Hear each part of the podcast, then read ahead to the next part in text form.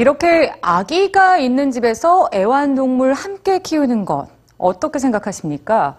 정서적으로야 좋은 영향을 미칠 수도 있겠지만 면역력 약한 어린아이들에게 혹시나 질병을 옮기진 않을지 걱정하시는 부모님도 분명 있을 텐데요.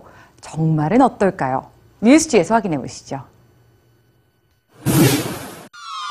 함께 사는 게 좋을까요? 헤어져야 할까요? 키우던 애완동물이 태어날 아이에게 각종 알러지와 천식, 전염병을 옮길 것 같은 두려움 때문인데요.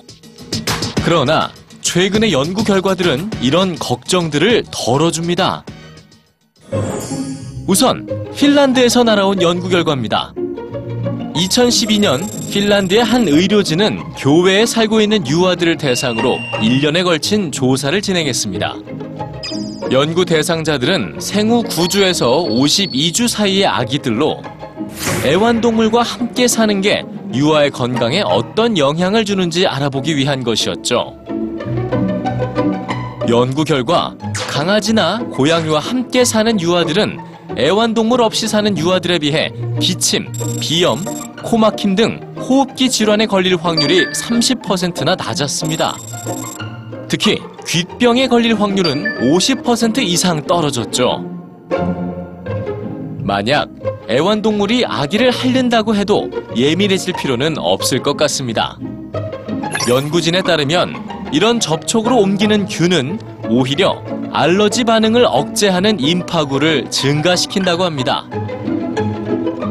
재미있는 점은 고양이보다 강아지가 면역력을 더 증가시키며 애완동물이 밖에서 지내는 시간이 길수록 유아들의 면역력도 높아진다는 겁니다. 애완동물이 집 밖에서 많은 시간을 보낼수록 더 많은 먼지와 박테리아를 가져오기 때문인데요. 유아들이 이런 먼지와 박테리아에 많이 노출될수록 면역력을 키울 수 있다는 겁니다. 2013년 미국 국립과학협회부에 실린 연구는 애완동물이 인간의 면역력을 높이는 이유를 설명해 줍니다. 이 연구에선 인간 대신 실험용 쥐들이 수고를 대신했습니다. 실험 쥐가 마신 건 한 잔의 물. 애완동물이 사는 집에서 채취한 물과 애완동물이 살지 않는 집에서 채취한 물이죠. 애완동물이 사는 집에서 채취한 물에는 애완동물의 몸에서 나온 먼지와 세균이 다량 함유되어 있었습니다. 각각 다른 물을 마신 실험 쥐들은 어떻게 됐을까요? 애완동물을 키우는 집에 물을 마신 쥐들은 각종 알러지 유발 실험에도 끄떡없었습니다.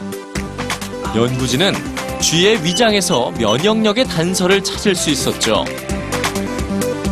그건 애완동물이 사는 집에서 채취한 물을 마신 생쥐의 위장에서 발견된 락토바실러스 존슨이라는 박테리아였습니다. 연구진들은 이 박테리아를 다른 실험 쥐들에게 주입한 결과 만족스러운 결과를 얻을 수 있었습니다. 박테리아를 주입한 쥐들은 각종 알러지는 물론 천식을 유발하는 바이러스에 감염돼도 천식에 걸리지 않았기 때문입니다. 물론 인간이 아닌 실험 쥐를 대상으로 한 연구지만 연구진은 인간에게도 동일하게 적용할 수 있다고 주장합니다. 애완동물이 아이들에게 도움이 되는 이유는 면역력이 전부가 아닙니다. 아이의 자신감을 높여주고 싶다면 애완견 한 마리가 답일지도 모릅니다. 수줍음이 많고 자신감이 없어서 책 읽는데 어려움을 느끼는 아이들의 경우 강아지에게 책을 읽어주면서 자신감을 기를 수 있다고 하는군요. 적어도 강아지는 아이를 평가하진 않기 때문이겠죠. So concentrate and you'll feel